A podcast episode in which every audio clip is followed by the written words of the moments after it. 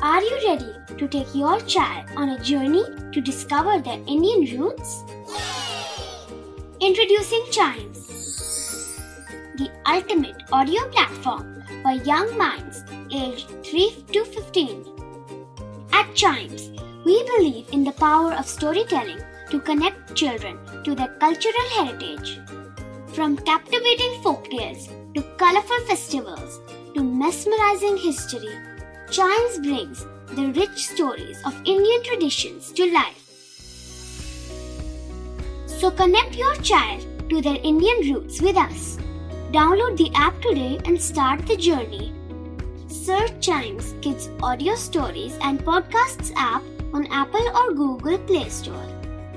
Chimes, audio that inspires.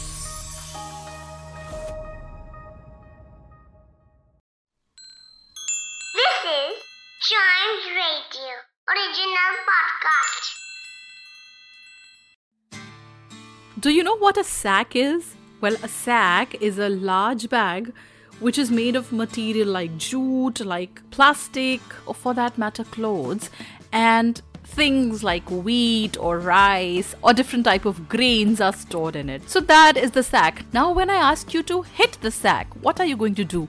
Are you going to pick up a stick and beat the sack mercilessly or are you going to tie the sack like a boxing bag and hit it with your punches? well, no need to do that. If I ask you to hit the sack, just go and sleep. Exactly. In this episode of Better at Idioms, the one we are talking about is hitting the sack. So it basically means to go to bed or go to sleep. Let's understand why this idiom come into being in the first place. The reason was back in the day, the mattresses on which people used to sleep was full of hay, and this hay was sewed inside large sacks which is why this term hit the sack came into being and became quite a common term which was being used.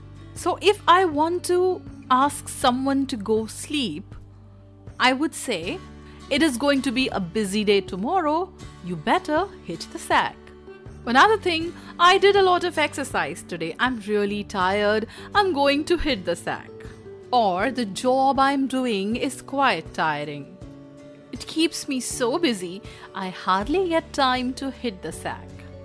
Yes, so this is how this idiom is used in a sentence.